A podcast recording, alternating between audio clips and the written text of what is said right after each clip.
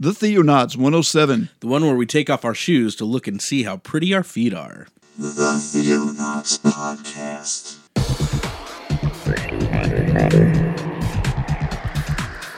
Christian news from around the globe.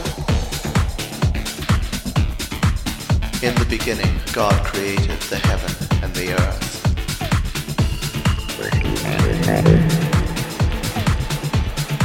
It is the glory of God to conceal a thing, but the honor of kings is to search out a matter. Explore the vast reaches of God's Word. Hello, all you Theo punching bags out there. I'm David Gaddy, I'm Jeremiah Orr. and together we are the Theonauts.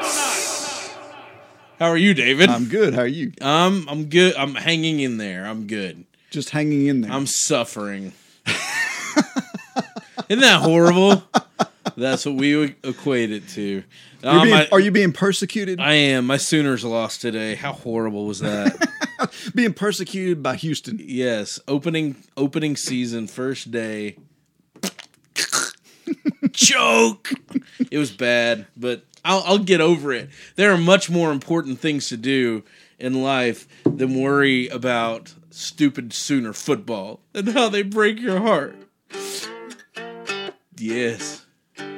Oh, I got the blues. the Sooner football blues. Ah.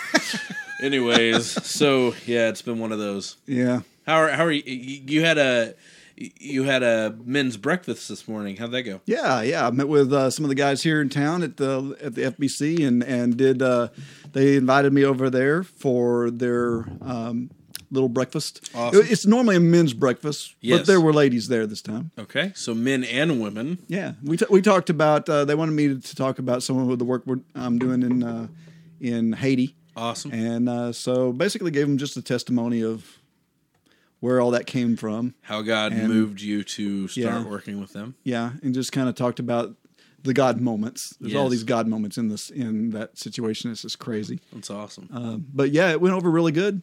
Uh, yeah, there was some interest there, and so hopefully it will bear some fruit. I'm sure it will. but anyway, yeah, and it actually ties in a little bit to what we're talking about, you know, Yes. today a little bit. Well, Um, yeah, we're talking about the gospel and we're talking about suffering, right?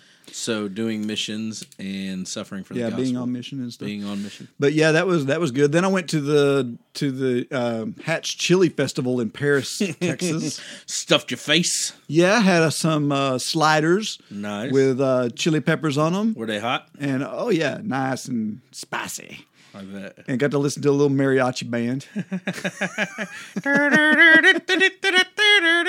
Ay, ay, ay, ay. Canta y. Yeah, it was- It's great. They did the whole ay, ay, ay, ay. it was good. It was a good band. You too. know, I uh, whenever I was a kid, 15 years old, I had a uh, foreign exchange student from Spain, Mm-hmm. and he couldn't speak a lick of Spanish. He was there for a whole summer. He was, became one of my best friends. We didn't have any communication other than like I'd point at something and he'd be like, hmm? You know, or something like that. Anyways, the only thing so he that- couldn't speak a lick of English. did I say Spanish? Yeah, you said Spanish. I was thinking the yeah. guy's from Spain and he, can't speak. No, Spanish? he couldn't speak a lick, lick of English, and I, of course, couldn't speak Spanish. So oh, it was fun though, so fun. And then, but the the most fun we had is he'd start singing that song, and he taught me how to sing that Really? song. Yeah. Canta y no llores. And then, uh, ole, ole, ole, ole. Anyways, Carlos, wherever you are, thank you for a good summer. That was awesome. All right. Oh, was awesome. You ready to dive into this amazing subject? Sure.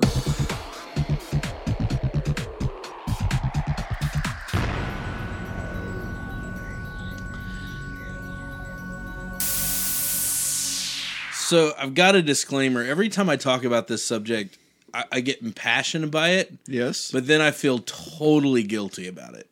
guilty for being impassioned. No, feel totally guilty about the fact that I'm not suffering the way Oh, gotcha. I get passionate about suffering. You know what I mean? Yeah, yeah. Because I'm, you know, I sat in an air conditioned room this morning in my easy chair eating uh, my jalapeno cheddar uh, you know, brats and watching OU football.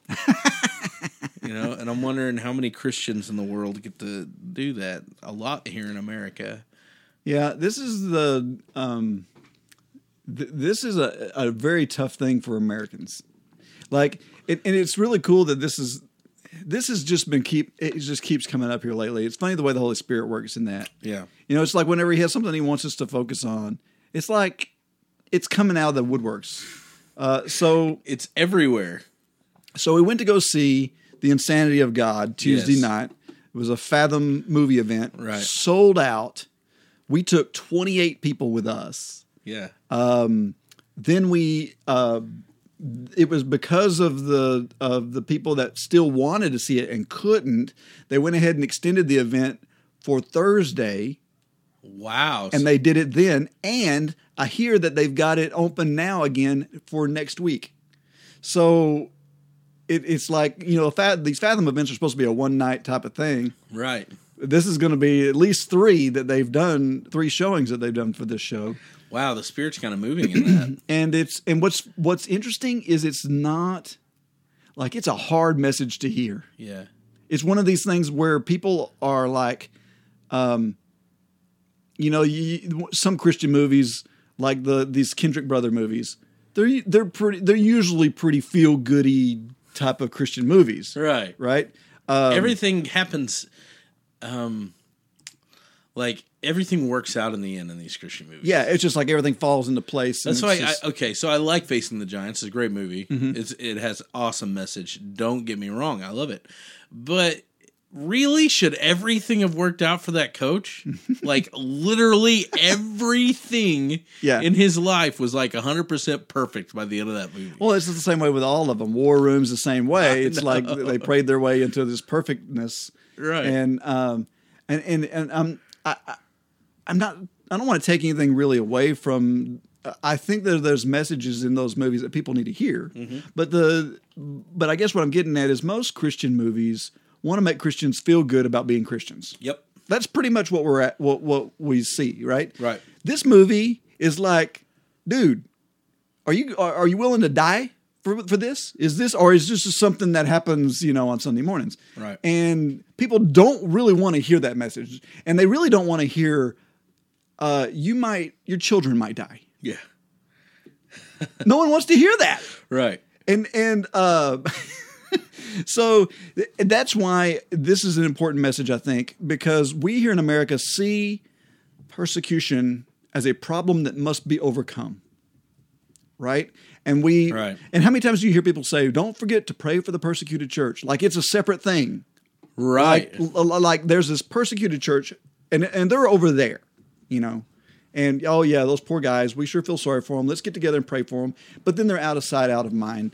And it's like uh, one of the one of the quotes in this movie was, "Don't for a moment think that there is a persecuted church and a free church. right. There is only the church." And so, um, the thing is, if you're not being persecuted in some way, even in a small way, you have to stop and think, all right, am I walking in the footsteps of Jesus? Because he was certainly seeing uh, persecution, and his disciples certainly saw uh, persecution. And the scriptures are very, very clear about persecution. It's everywhere in the New Testament. Yes, a hundred percent, and that's that's the thing. If we really wanted to do a study on like where Jesus actually talked about being persecuted for your faith, we would have we, we have a plethora of scriptures to draw from. I mean, he he in fact he talked more about follow people following after him suffering because of that than really he talks about them gaining anything at all Right. from from following him. Um, my my go to scripture for this really is the uh, um, the story of the rich young ruler Right. more than right. anything. Um, he uh, basically Matthew nineteen, right? So I'll, I'll use the one in Matthew nineteen because Okay. that one's good. Um, should I use the one in Matthew or the one in is it Mark? I'll come back to that. Okay. Wait, no, okay, I found it. Sorry, I have way too many things open on my desktop, and I hate it when that happens. Um, no, no, no, no, no. Okay, I'm almost there. One second. Please be patient while Yes, all right. Jeremiah finds his passage. All right, here we go. Um, and I'll read it in the Holman. Jesus, uh, just then someone came to him and asked him. We know it was a rich young ruler, right? Uh, said, "Jesus, uh, teacher, Rabbi, what must I do to inherit eternal life?" Jesus says, "Why do you ask me? Why do you ask me about what is good?" He said to him, "There's only one who is good. Uh, if you want to enter into life, keep the commandments." Which ones? He asked him. Jesus answered, Do not murder, don't commit adultery, don't steal, don't bear false witness. Honor your mother and father, and love your neighbor as yourself. And the young ruler replied, I've kept all these from my youth, right? Um, he says, What do I still lack? And then Jesus says, If you want to be um, be perfect, go sell all your belongings, give them to the poor, you will treasure, treasures in heaven, then come follow me. When the young man heard that command, he went away sad because he had many possessions. And this is the kicker to me. Um, Jesus turns to his disciples and says, It'll be hard for a rich person to enter the kingdom of heaven. I tell you, it's easier for the camel to go through the eye of a needle than for a rich person to enter the kingdom of God when the disciples heard this, they were utterly astonished and said, Then who can be saved?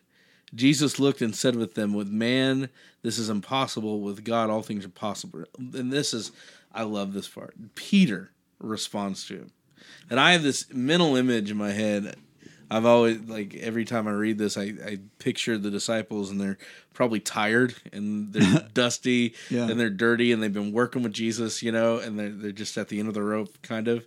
And Peter looks up at him and says, We've left everything and followed you. So what will there be for us? like, look, we've left everything. Like, I've real, I've given up everything to Yeah, follow you. I had a job with my dad. Exactly. I, I mean, we're we've we've surrendered our entire lives to follow you. And Jesus said to him, "I assure you, in the age to come, when the Son of Man sits on his throne, you will have followed me. Will also sit on the thrones. Right? Mm-hmm. Everyone who has left houses."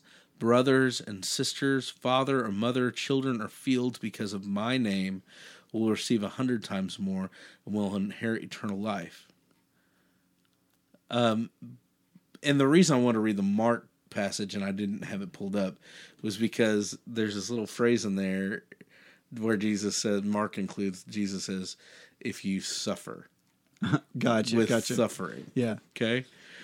uh, um, and then he says in verse 30, but the one who will be first will be last and the last will be 1st Mm-hmm. That's just one little teaching where basically Jesus says, if you're going to follow me, you're going to leave everything. Yeah, Right? yeah. You're going to have to desert everything. Uh, you have these scriptures where Jesus, uh, somebody wants to come follow Jesus and he says, Hey, can you wait today? Because, you know, I got to go bury my dad. Mm-hmm, Right? And Jesus says, Come follow me and let the dead bury their dead. right? right. And it sounds like Jesus is being really cold hearted. You know, it's like what I can't even I can't even have a funeral for my dad. Right. Uh, people come to him and said, "Hey, your mom's outside," and Jesus says, "I don't have a mother or father, brothers and sisters, except for the ones right here." Right? He's talking about the church. He, he basically he's given them a principle: leave everything and follow me. Uh, he says, "Whoever." Doesn't hate their mother and father for my sake Right. is not worthy of me.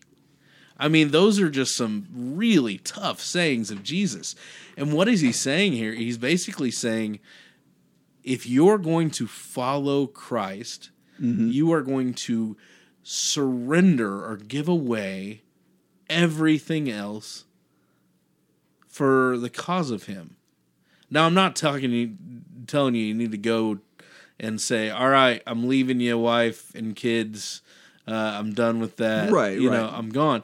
But when But I'm that's not what Jesus is saying either. no, it's not. What he's saying is, are are, are you willing to to give all those up for the for the cause of Christ? Are they worth sacrificing for Jesus? exactly. And see, this is one of the things that comes up a lot when people are, especially missionaries or whatever, going into the mission field. And it's and it's always like, why would you take your children over there? Why would you endanger your children that way? You know, uh, and, and you know, this movie was a perfect example because uh, the guy that the movie Insanity of God in the book is, Right. about, Nik Ripken, he he did he took his family to Africa, Yeah. and as a result, his son basically died of an asthma attack Right. And there wasn't the type of facilities and it was hard to get to the hospital and all this sort of stuff and his son died. And of course he got back and had to deal with all this. You know if you hadn't have, if you hadn't ran off to africa you would not have lost your son.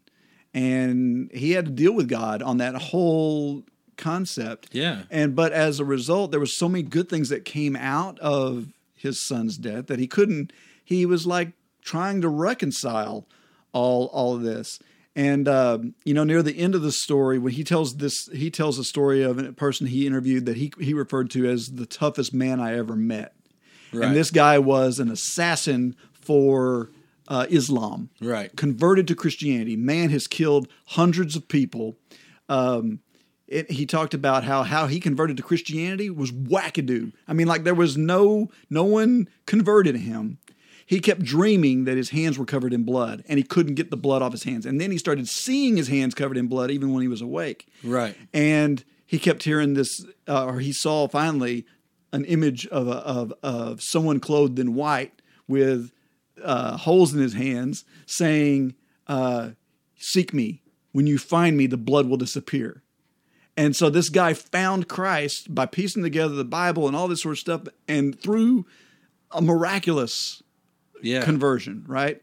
And uh, ever since he had been like smuggling Bibles and doing all this really dangerous stuff in the country that he's working in, and he's got this this family. And at the at the end of the interview, Nik asked him, "What's your family's role in this?" And the guy lost it, grabbed a hold of him, and was like. How could God ask this? How could He ask this of me? He was like, I'm willing to die for this, but why my children? Why my wife? Why bring them into it? I don't know what to do because I'm endangering them, and et cetera, et cetera. And the Holy Spirit just basically gave Nik the right words to say at the right moment. Right. Because Nik didn't have an answer for that. Yeah. And basically, he said, Well, let me just ask, is Jesus worth it? And the guy just, it, it was just like a revel, revel, revelation to him. It was like an uh, epiphany or whatever. He was like, Jesus is worth it. Yes. Ultimately, that's the that's the the the, the goal. Jesus is worth it, even if I have to watch my children die, even if I have to watch my wife uh, die. Jesus is worth that Yes. and that is that is a hard message that is so hard especially for americans Right. because the worst persecution we usually see is you know i mean you can't pray in school uh, you know i mean this, this stuff is not gonna like kill you Right. right. and Yeah, the darkest days in America, which a lot of people believe we're in, are, are no comparison to some of these places around the world. Um, and so for us as Americans, it is really hard. It goes back to what I was saying. You know, it's it's hard for me to imagine. Um, and I don't know, being an American, being born in this country is a great privilege and a blessing, and it's a great curse, I believe. wow Um, there's there's a some some quotes by some uh, theologians here I wanted to throw out uh, just because we're, you know it's not like this is a new thing and it's not like we're dreaming this stuff up. I mean this is like this is biblical stuff. This Right. is this is the Bible in reality. yes. But if we look at uh, C.S. Lewis was one time uh, asked, "Why do the righteous suffer?" And his response was, "Why not?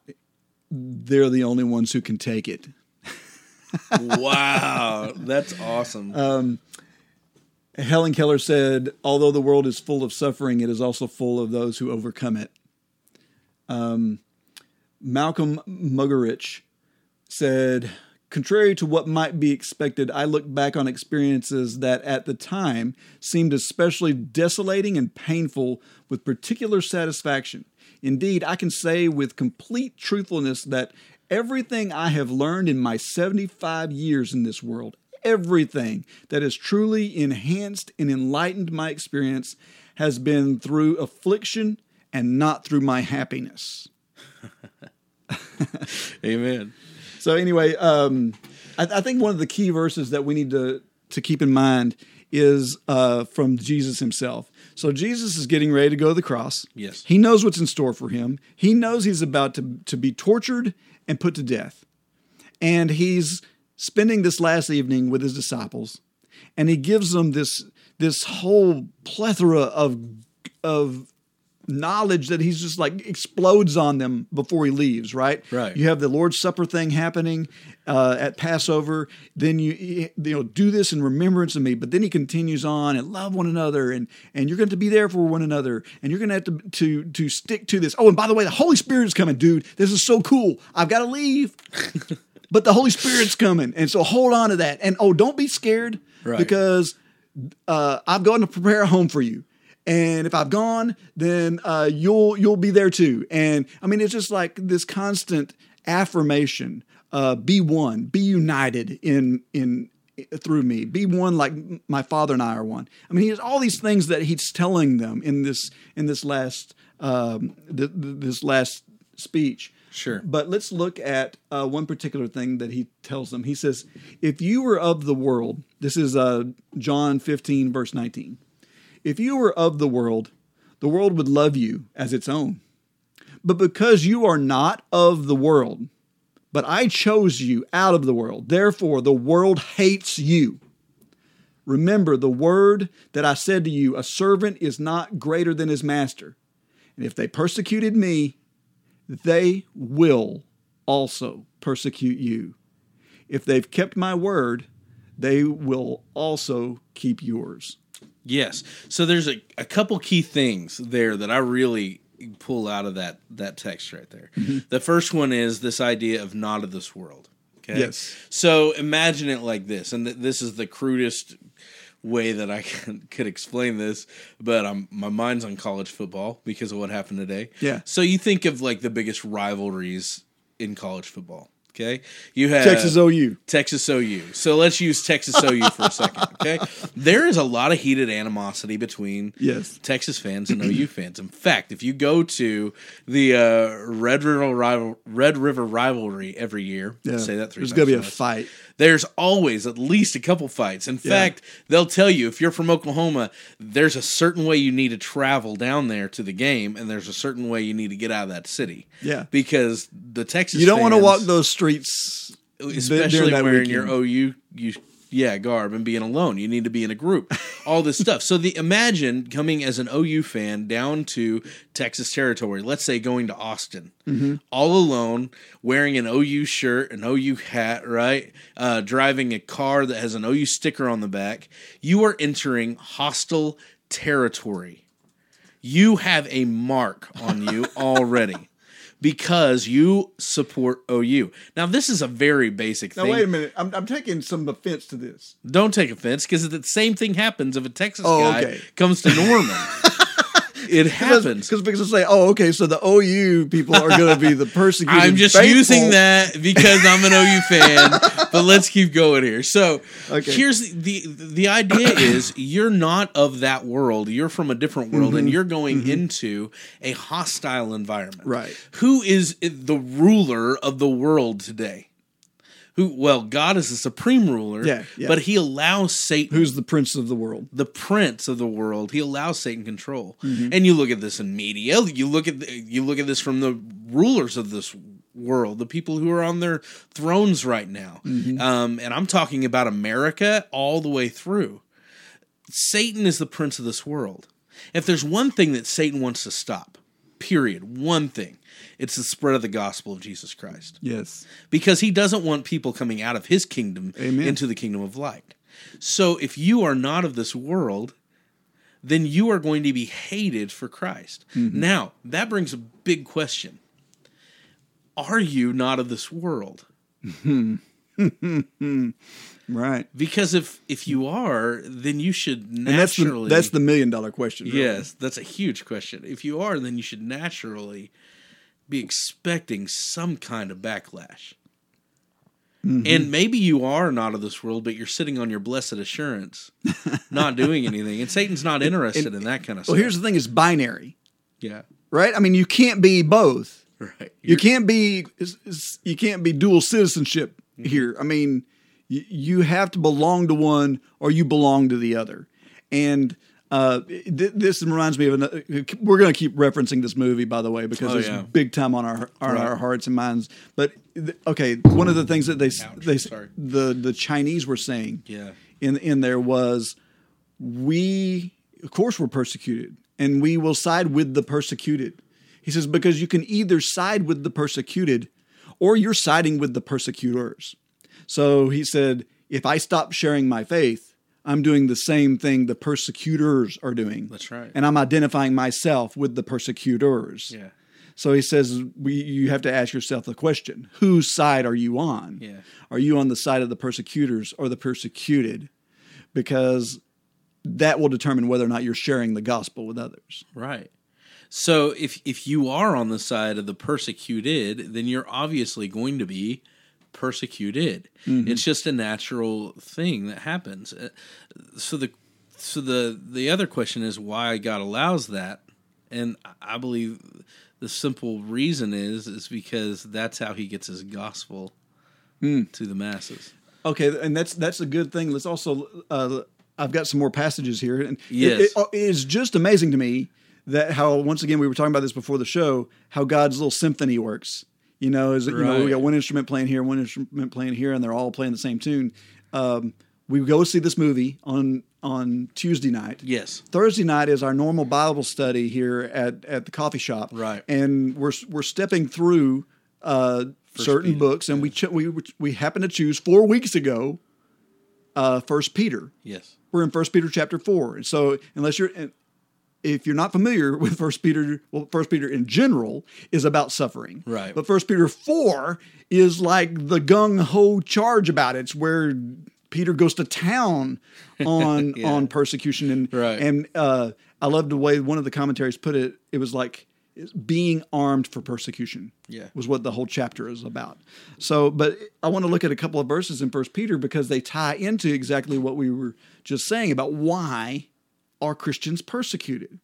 In um, First Peter one, uh, let's look there in verse six and seven, reading from the ESV. It says, In this you rejoice, though now for a little while, if necessary, you have been grieved by various trials, so that the tested genuineness, genuineness of your faith, more precious than gold that perishes, though it is tested by fire, may be found to result in praise and glory and honor at the revelation of Jesus Christ. That is why Christians are persecuted. Yeah. It is a, it is tried by fire, and it will also give more glory and more honor to Jesus when he's actually revealed. Yes. When everyone in the earth sees Jesus and has to bow down and has to honor him, you will you will bring him more glory because you said it before it happened right. and you had to go through pain because of it. Yeah. So, and and, and I, I love this this whole thing. By, by he says it will test the genuineness of your faith. So that's the, the question. It's not you know, um, it's not how much faith does it take, but is it genuine? Yes. Is it real? Is it really faith that you have? If you're not willing to be persecuted, Right. And we find uh, all throughout Scripture a correlation between persecution and future glory. Okay, you ha- you have it in uh, Revelations, uh, Revelation, where um, uh, the the martyrs are in glory, right? And they they ask God, "How long uh, will you allow the suffering?" And and God says, uh, uh, "You know, until the time is complete." So you have this uh, correlation. Jesus, we just read the rich young ruler, Right. where he cor- Right. correlates suffering with glory. Uh, one of my favorites is Romans eight, um, and I pulled that up one yeah, uh, real quick, uh, starting in verse 12. So then, brethren, uh, we are debtors, not to the flesh to live according to the flesh. For if you live according to the flesh, you will die. But if the spirit you put to death the deeds of the body, you will live.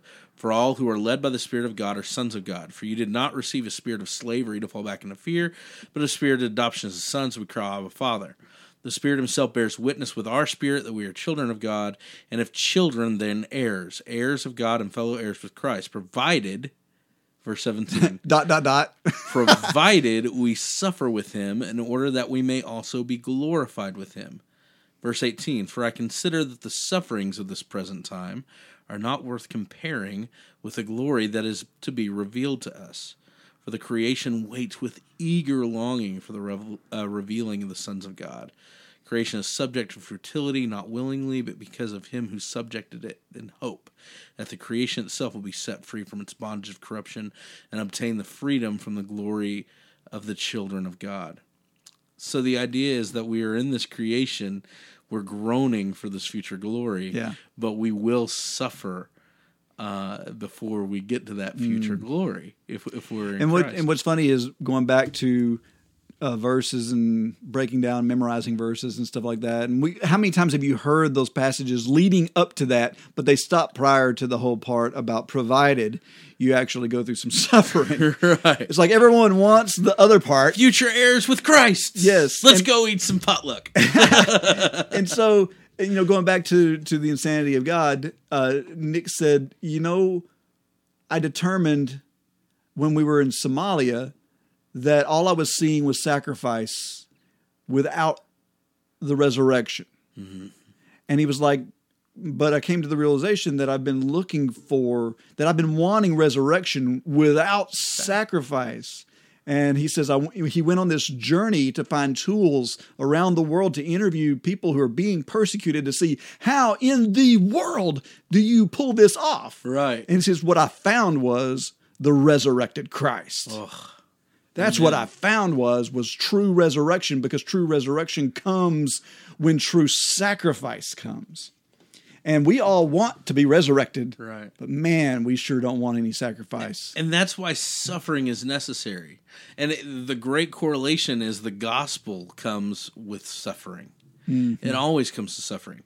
Um, so the gospel, I, I wanted to talk about the disciples, but I also want to start with Paul before I talked about the disciples, because I think as a picture of somebody who suffers uh, in bringing the gospel, Paul is probably the best picture out of everyone. Yes. Right. Um, so you have this great. And he doesn't let people forget it either. No, he doesn't.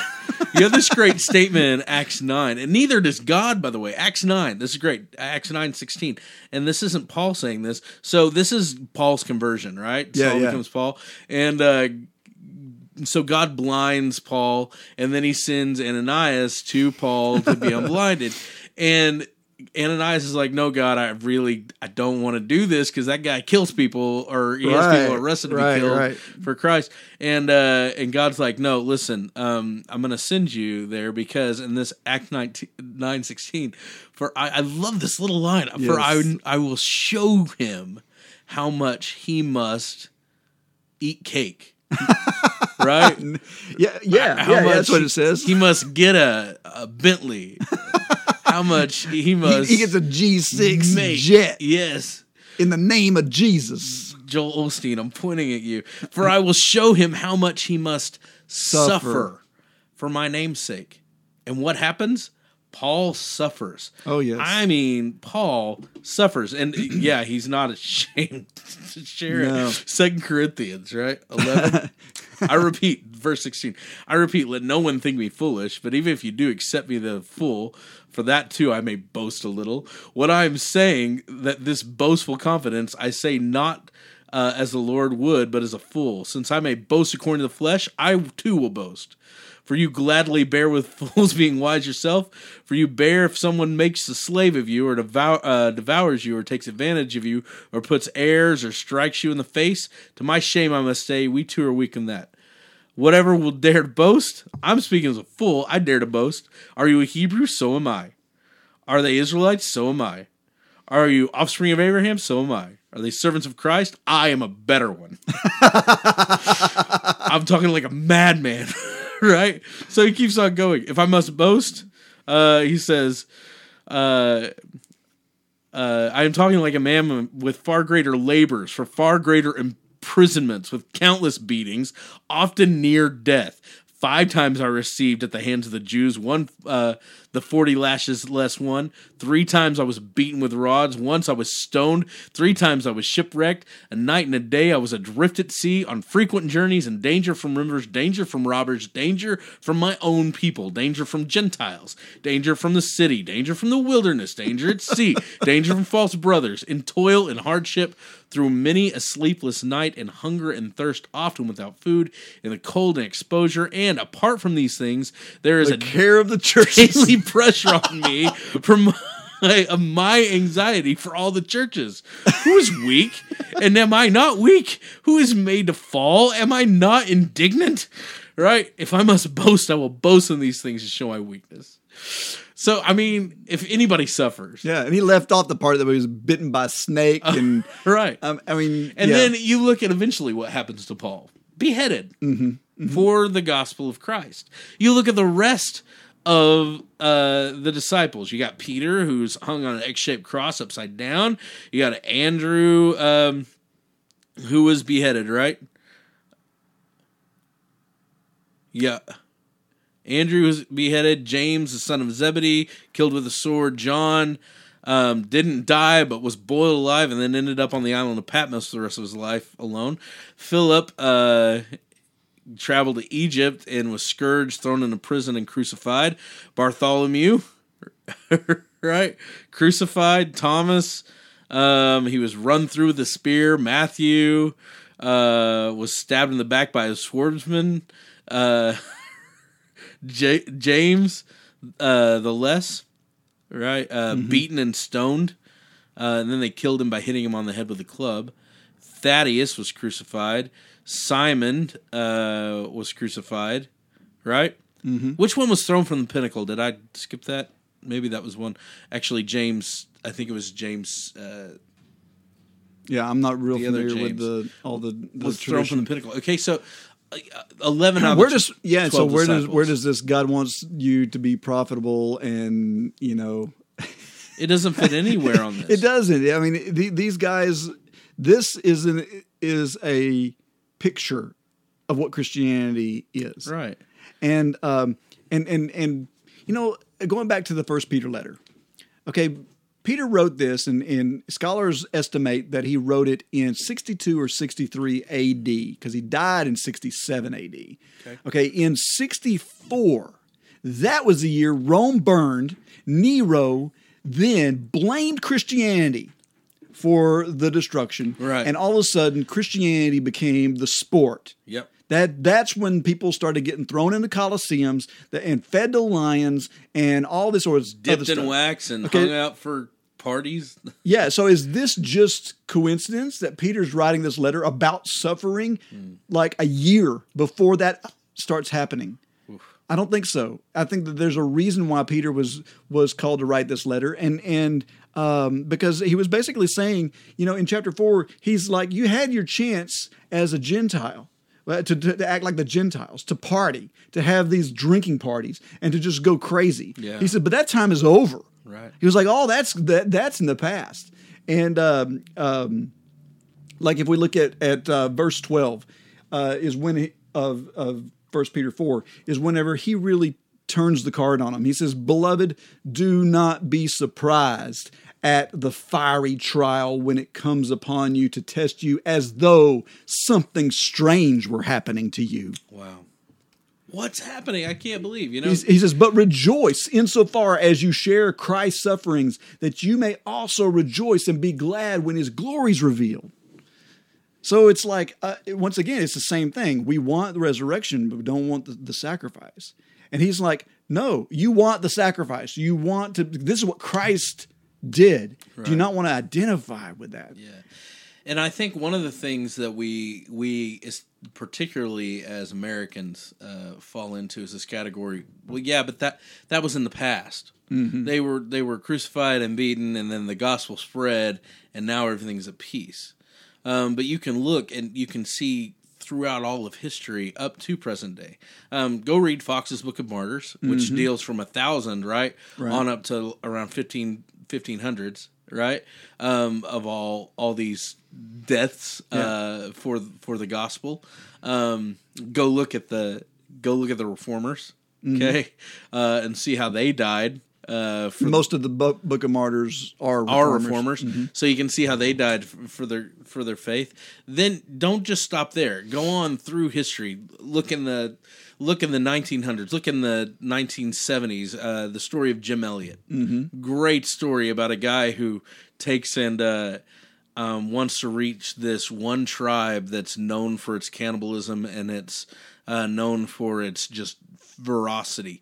Other tribes uh, in South America won't even touch them because uh, because of how dangerous they are. They kill each other. Right, There's no right. rules there, and so Jim Elliot wants to go and witness to them. So he starts uh, little by little making contact. And what happens? He and his missionary group end up getting the spears, right? They they end up dying. And by the way, um, one of their missionaries had a pistol on him, right? He Yeah, and they had spears. yeah. And yet he didn't use that pistol. He let them kill him for the gospel. And what happens out of that? Jim Elliot's wife and Nick St. Cloud is it Nick St. Cloud? His wife, uh And son. yeah, his son go and end up living with this tribe and convert the entire tribe to Christianity on the backs of Jim Elliot's death, on the back of that missionary group's death. You have that story. Um, and you you you don't need to stop there. You can look at countless stories, even up into modern times. Uh, Google the voice of the martyrs Oh yes. and start reading that. I pulled one. Subscribe to their mailings Today, man. yeah. You'll get some very eye-opening things in the mail. This is from today. An Indian pastor was kidnapped from his home by a communist gang and then murdered, leaving behind a grieving wife and four children.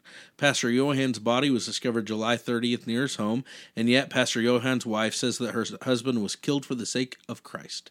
A mob of two dozen or more armed men stormed the 45 year old pastor's home in the evening of July 29th and took him by force.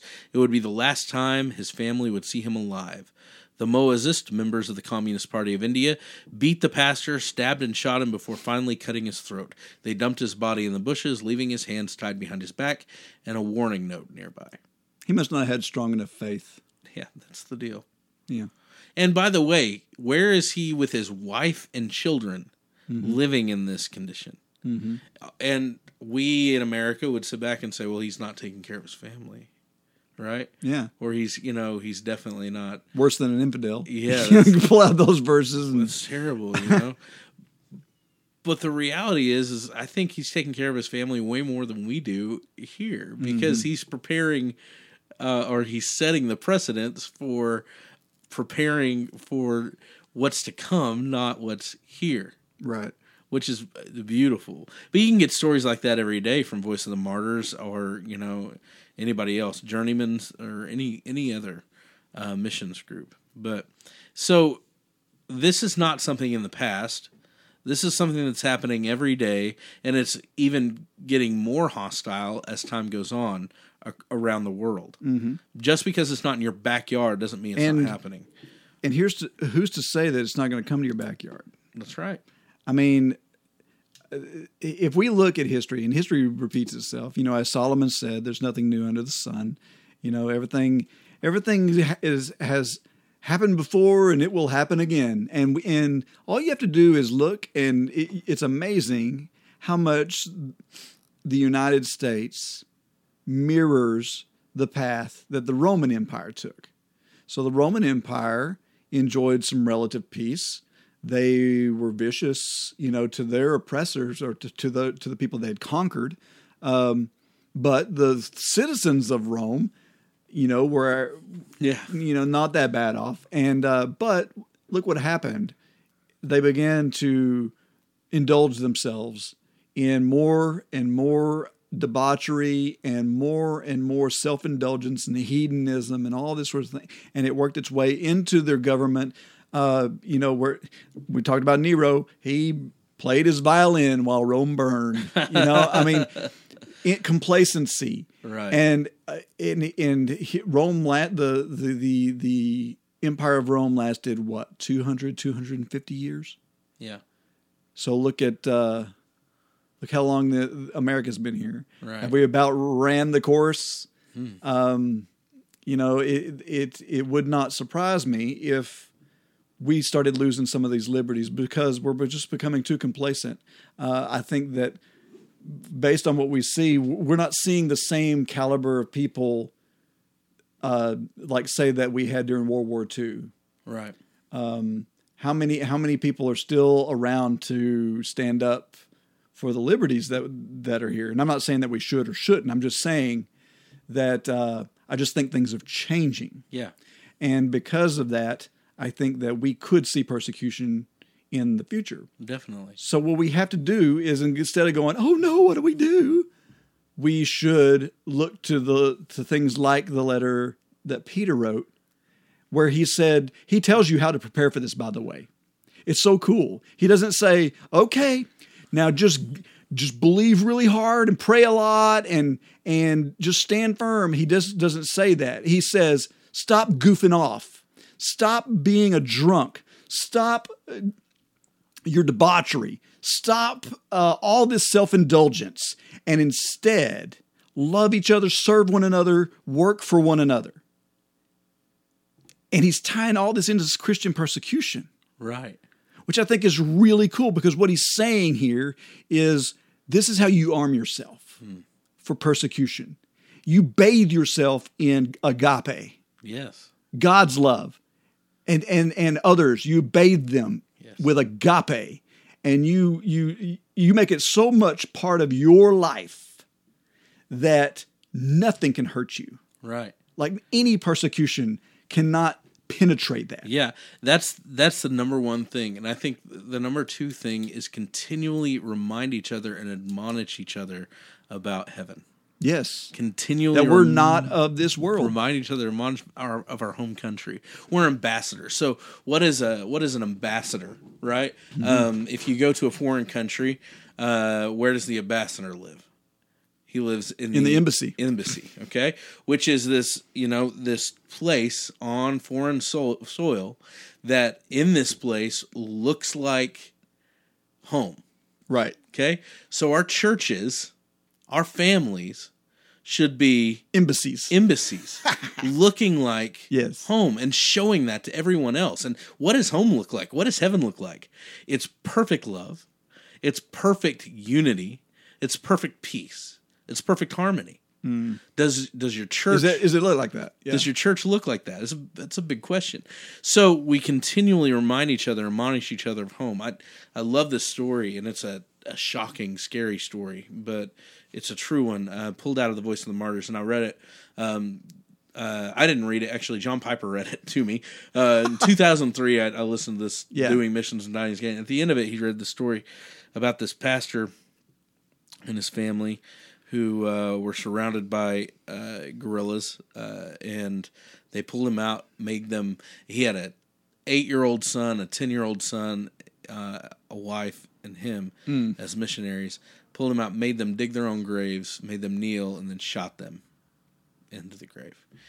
And uh, he he brings up this wonderful thought that maybe the pastor, maybe the pastor uh, was admonishing his son. Guess what? In just a little bit, you get to see Jesus face to face. If you endure this, right after that is is Jesus. Right, right after that is heaven. So the suffering, this this thing right here, this is nothing. Soon we get to be with Jesus. And do we believe that? Right? Because my my human half, my my worldly ideal is if I were that pastor, I'd be like trying to do, fight off, fend off, do everything I could. right. You know what I mean? To to save that life. But maybe in saving our lives, we lose them. Hmm. Which is exactly what Christ said. Yeah. Uh, Whoever will give up his life for my sake will save it. that's right. And uh, well, you know, uh, for, uh, I, I want to get one more passage out of First Peter here Okay. uh, before we we end. Um, and this is a, a passage that's sometimes read out of context, so I think it's really good to remember that we're talking about persecution before we read, it. He actually quotes Psalms out of the Septuagint because if you go to your no matter what translation you're reading, if you go to this this passage in Psalms, uh, it will not read exactly the same as Peter is saying it. But if you read the Septuagint, it does. It's kind of interesting. Nice. so anyway, in in First Peter four eighteen, he says, and he quotes, "If the righteous is scarcely saved, what will become of the ungodly and the sinner? Therefore, let those who suffer according to God's will entrust their souls to a faithful Creator while doing good." Okay, so there's a lot in that. Yeah. Okay, first off, whenever he says this statement about if the righteous are scarcely saved, what is he saying? Is he saying that, uh, man, it's by the skin of their teeth that they're making it? you know that that man, the righteous are just barely saved. Man, it's just like it's just barely happening. No. That's not what he's saying. It, it, can be read that way in our English understanding of things, but what this word scarcely means is it means difficultly. Right. So, in other words, he's saying if the righteous are difficultly being saved, like if it's painful, if it hurts, if it's if it is a if their salvation is a painful process, it's like birth. Yeah. You know, birth gives this great blessing of life, but it is not a pleasant experience. I wouldn't know, but From what I've you heard- hear. Yeah. from what I hear, what we hear is pretty bad. so but so that's what he's saying he was like he was saying look if the righteous are going to be saved through this painful process he says just think how bad it's going to be in the end for the ungodly so let's say let's say uh, if you are uh, sure i- you can you can deny god and um and and and not go through some sort of earthly persecution here but in the end is it going to be better off for them wow. no, if and and if if it takes painful salvation, if this, if salvation's painful, is Jesus worth it? Right. And the answer is yes. Jesus is is worth it. And so, what does he say in verse nineteen? Therefore, let those who suffer according to God's will. In other words, this is not an accident.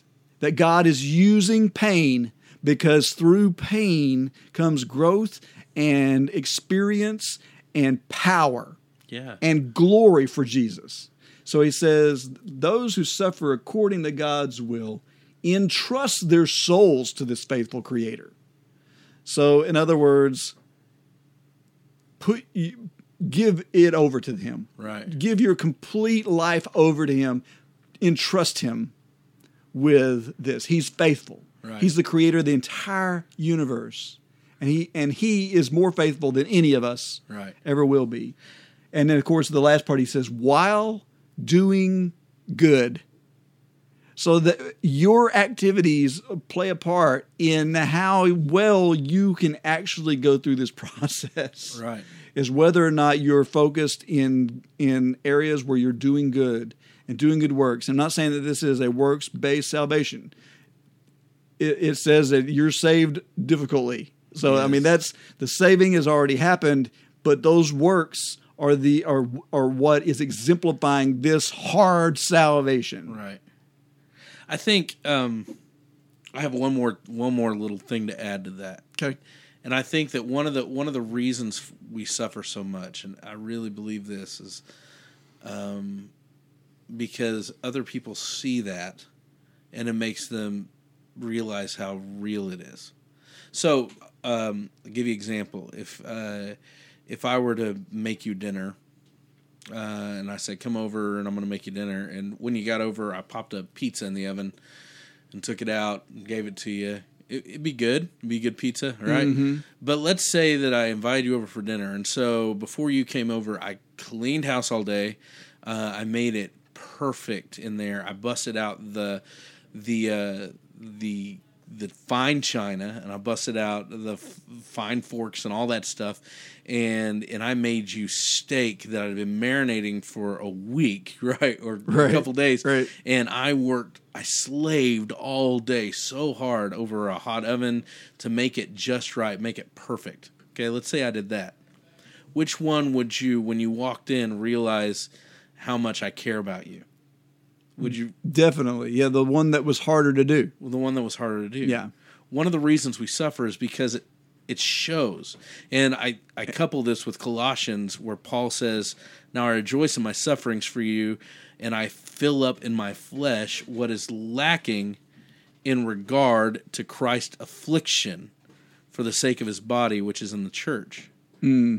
And you ask that question: What is lacking in regards to Christ's afflictions for the sake of His body?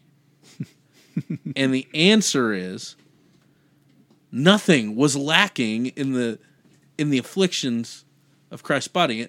What I mean by that is he he died perfectly. Right. It, salvation Right. is in him.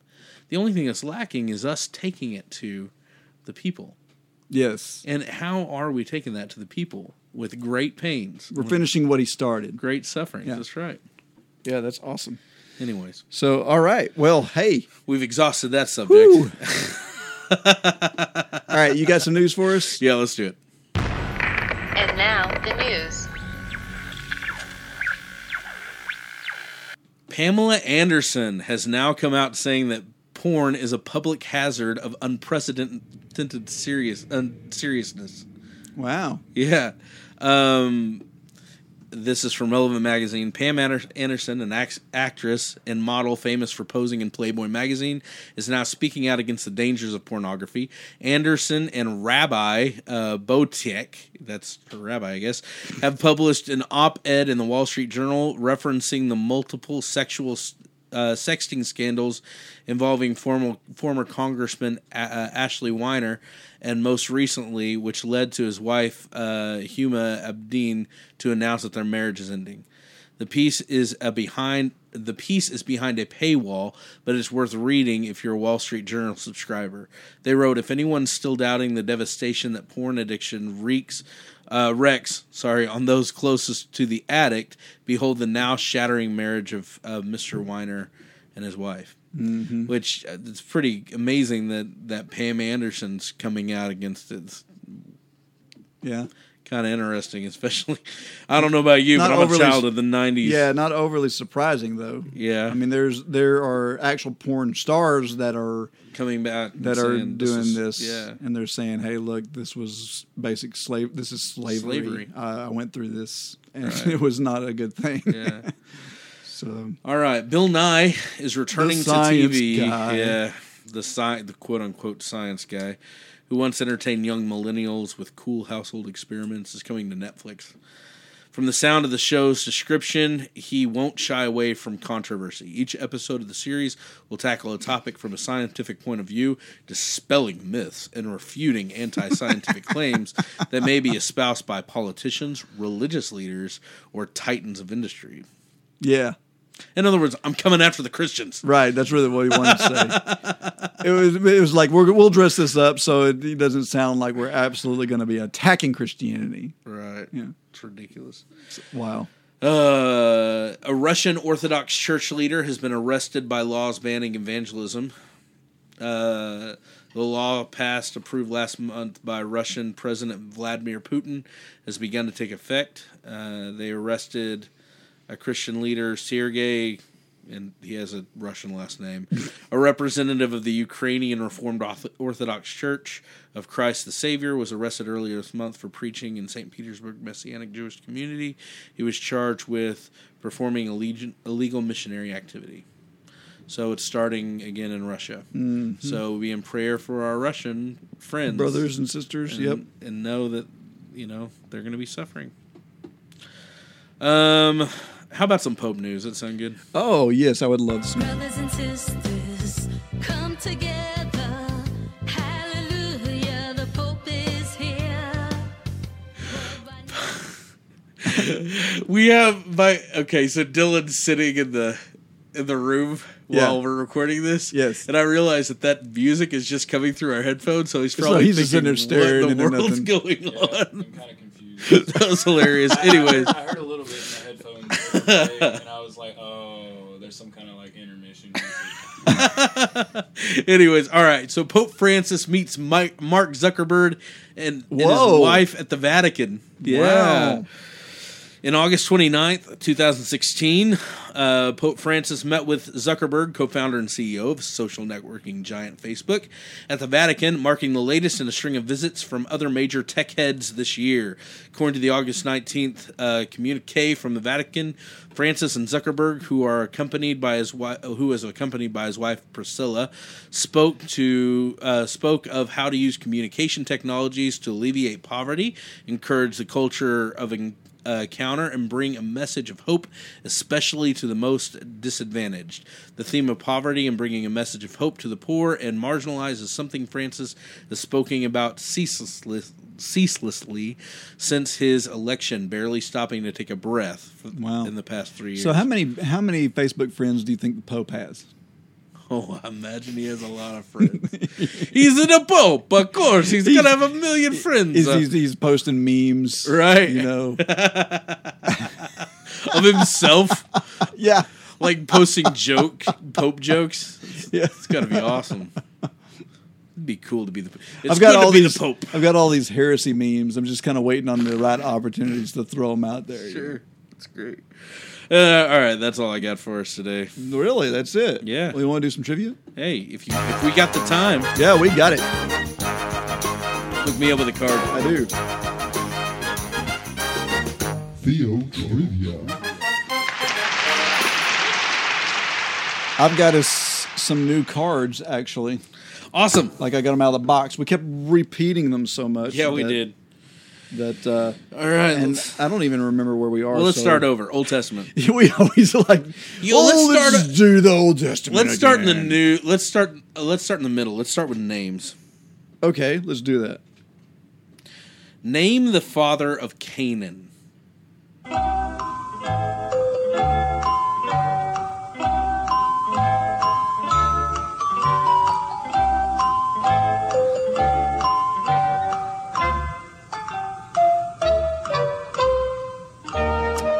Okay, I am going to say Canaan spelled C A I. No, no, no. C A N A A N. Okay, okay, Father of a nation. okay, okay. Uh, Canaan. I'm going to say Ham. Yep, you're right. Yeah. That was good. Yeah. I would have missed that one. I mean, I would have said either Ham or Japheth, right? But oh well. Okay, names. Who was the first child of Ruth?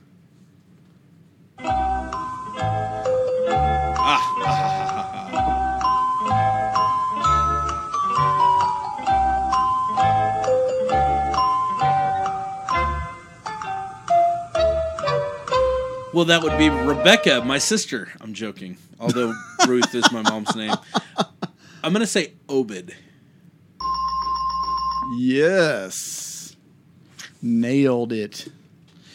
who had Jesse, and Jesse he had David. Yeah. Yeah, David he had Solomon. Obed. Obed. Obed. Oh. Oh, oh, oh, wait, all right, here we go. Letters, numbers, and sequences. Yeah, that's what we're on. Which book of the Bible immediately precedes Obadiah?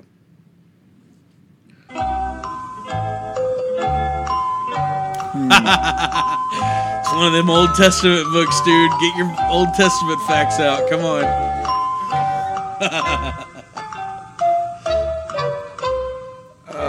you know what? I never memorized that song. my, my wife has this. and Yeah, Exodus, this, Leviticus this and song about it. Uh, um, it's Zephaniah. no, Horrible. close. Amos. Amos. Amos. Yeah. Amos. Okay, here's your. I got to hold this at arm's length because of the type of glasses I got on. you're old. Yeah, that's true. No, it's the glasses. It's Yeah, totally it's the glasses. totally glasses. Okay, which year is closest to the year of Jesus' birth? Oh no, this is tricky because there's different opinions about it. Let's pick another one. Or do you want to hear that one? No, pick another okay, one. pick another one. You know it's going to be four, six, or zero, Right. or four AD. I'm gonna say zero. And their answer, I personally believe zero. was four BC. Huh. But that's disputed. yeah. It was BC. Uh, Gregory missed the date somewhat. Right, but it's closer to zero than four. Yeah, I, thought- don't know. I think I was I heard six, two. but Whatever. okay. These this printing is way too small. Okay, which Which This pudding is way too small. Give me my teeth from the glass, Jeremiah. I need to go. I need to go and get some grape juice and some prune juice. Okay, go. ahead. okay, you ready? Yeah. Which book of the Bible immediately precedes Oh, great. the book of Jude? Really? Precedes, not proceeds, right? Precedes.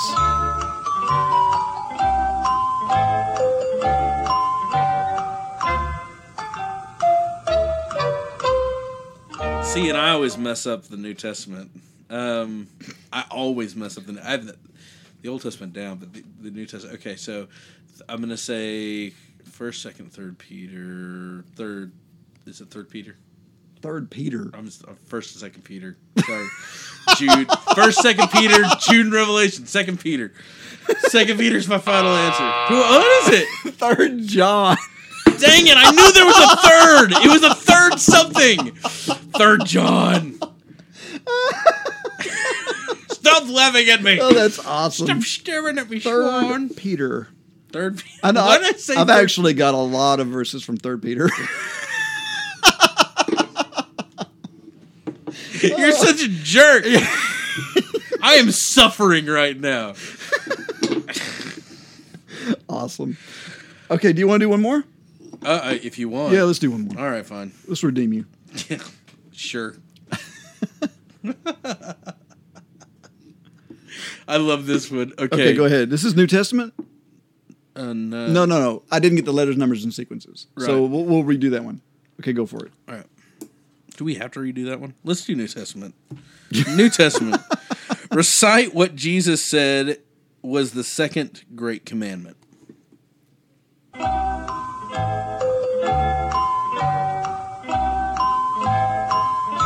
Love your neighbor as yourself. Yeah, that's good. Okay. New Testament. Name the two sisters that Jesus visited at their All home. right, let's do letters, numbers, and sequence. I'm joking. Uh, two sisters that Jesus visited. Yes. Really? really? You're gonna, do Go, that? go ahead. What sucks is I know Mary and Martha. Jeez. Yes. I'm like Lazarus' sisters. What am I doing? Lazarus' sisters. What's their name? Mary Martha. Ugh. I'm just totally. Third Peter threw me off. Why did I say Third Peter? Because you said Peter in the. Because I've been talking about Peter. Yes. So, and he should have written a third letter. I mean, He it, really would, it would have been really good. I'm I sure. mean, come on, Peter. What's the matter with you? He had to get crucified before he could write a third letter. So if it, so, if, if everyone wanted to know, we apparently don't know the the sequence in The which our sequence- Bible. yes. We need to do that, David. We really need to read that and do that. okay, you ready to get out of here? Yeah, let's do it. The Theonauts are part of the Great Commission Transmission Network, using new media and social networking to go into all the world and proclaim the good news to everyone. To find out more, go to gctnetwork.com, subscribe to the newsletter, and stay up to date with our shows, including our brothers over in Tennessee, Finding Christ in Cinema. Visit our website at theonautspodcast, theonautspodcast.com for show notes and outlines. Listen to us on iTunes, Stitcher Radio, or your favorite podcast catcher, and be sure to rate us because that helps us reach a large audi- a larger audience. Oh, good job there, Dylan. There, there are several ways that you can contact us and leave us feedback. Send us email to theonauts at, at gctnetwork.com or call us on your on our voicemail line. It has been forever since we got a voicemail. Yeah, seriously. What's so up with that? you, you guys, come on! It's just long distance, Come on. and that's not even a thing anymore. They don't even app- attr- uh, apply. yeah, anymore. you you've got a cell phone, right? Seriously. So dial it right now. Pick up the cell phone right now. now This very moment. we're watching you Yeah, well, I'm watching. I'm going to wait on you. while I'm memorizing the Old Testament. no, I'm, New I'm Testament. waiting. Okay. 972 885 7270. Tweet us on Twitter using at Theonautical. Like us on Facebook at facebook.com slash Theonauts. If you like us and want even more Theonauts, drop us a buck or two at patreon.com slash Theonauts. Your patroness helps us in our expenses like hosting fees and equipment costs. Uh, music drop off. Don't forget to tune in again and explore the vast reaches of God's Word with us. All right, thanks for being here, Jeremiah Thank you, David Gaddy. and Dylan. Yeah, thank you, David Gaddy. This has been the Theonauts Podcast. Call us with your questions or comments at 972-885-7270. That's 972-885-7270. We'd love to hear from you. You are tuned in to the GCT Network. This is your Great Commission This is your Great Commission transmission. At GCTNetwork.com. The one where we take off our shoes to see how beautiful they are. Our feet are. Suck. Can I redo that? Dang it. the one where we take off our feet. Dang it. Why? The Theonauts 107. The one where we take off our shoes and look at to see how